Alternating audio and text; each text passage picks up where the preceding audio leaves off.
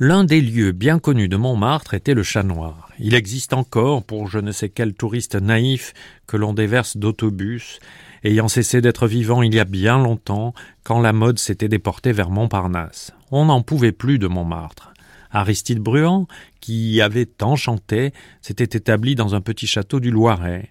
Il avait fait fortune grâce à son talent et à la misère. Le misérabilisme rapporte. Regardez Welbeck, qui a fait fortune en parlant des classes moyennes qui achètent du jambon sous vide dans des hypermarchés. Il les méprise et s'adresse d'ailleurs à un public cynique.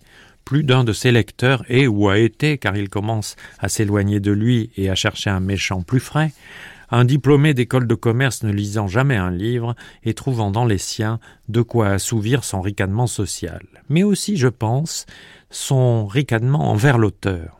Il y a des livres que certains achètent par mépris.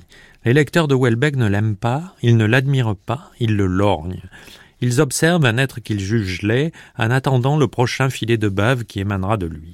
Au moins, les bourgeois et les aristos qui allaient s'encanailler à écouter les chansons de Bruant avaient une pitié sincère, même si elle était confortable, pour Nini Potchien et les bagnards, et une affection piquante pour Bruant.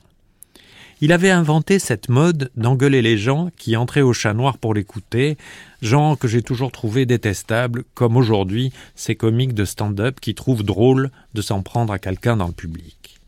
Il y avait à Montmartre des provocateurs de la misère et de la mort qui en faisaient tellement qu'ils devenaient kitsch. Maurice Rollina était l'un d'eux.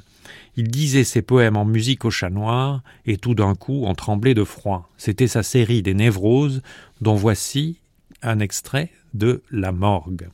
Ceux que l'œil du public outrage, noyés, pendus, assassinés, ils sont là derrière un vitrage sur des lits de marbre inclinés.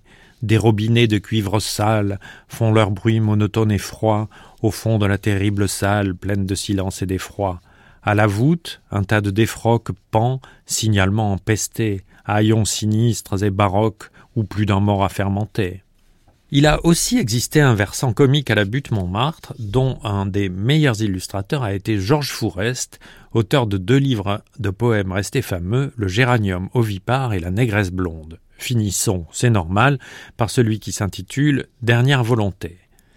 Mes chers enfants, je voudrais qu'après ma mort on me disséquât soigneusement, puis que, sans perdre un os, on reconstituât mon squelette homogène, si j'ose emprunter cette expression de gêne, mouton plus connu sous le nom de Mérinos, et qu'alors vous m'accrochassiez dans l'atelier où s'entasse un hétéroclite mobilier. Tenez, entre la bassinoire de cuivre jaune et le tamanoir empaillé, suspendez mon ostéologie.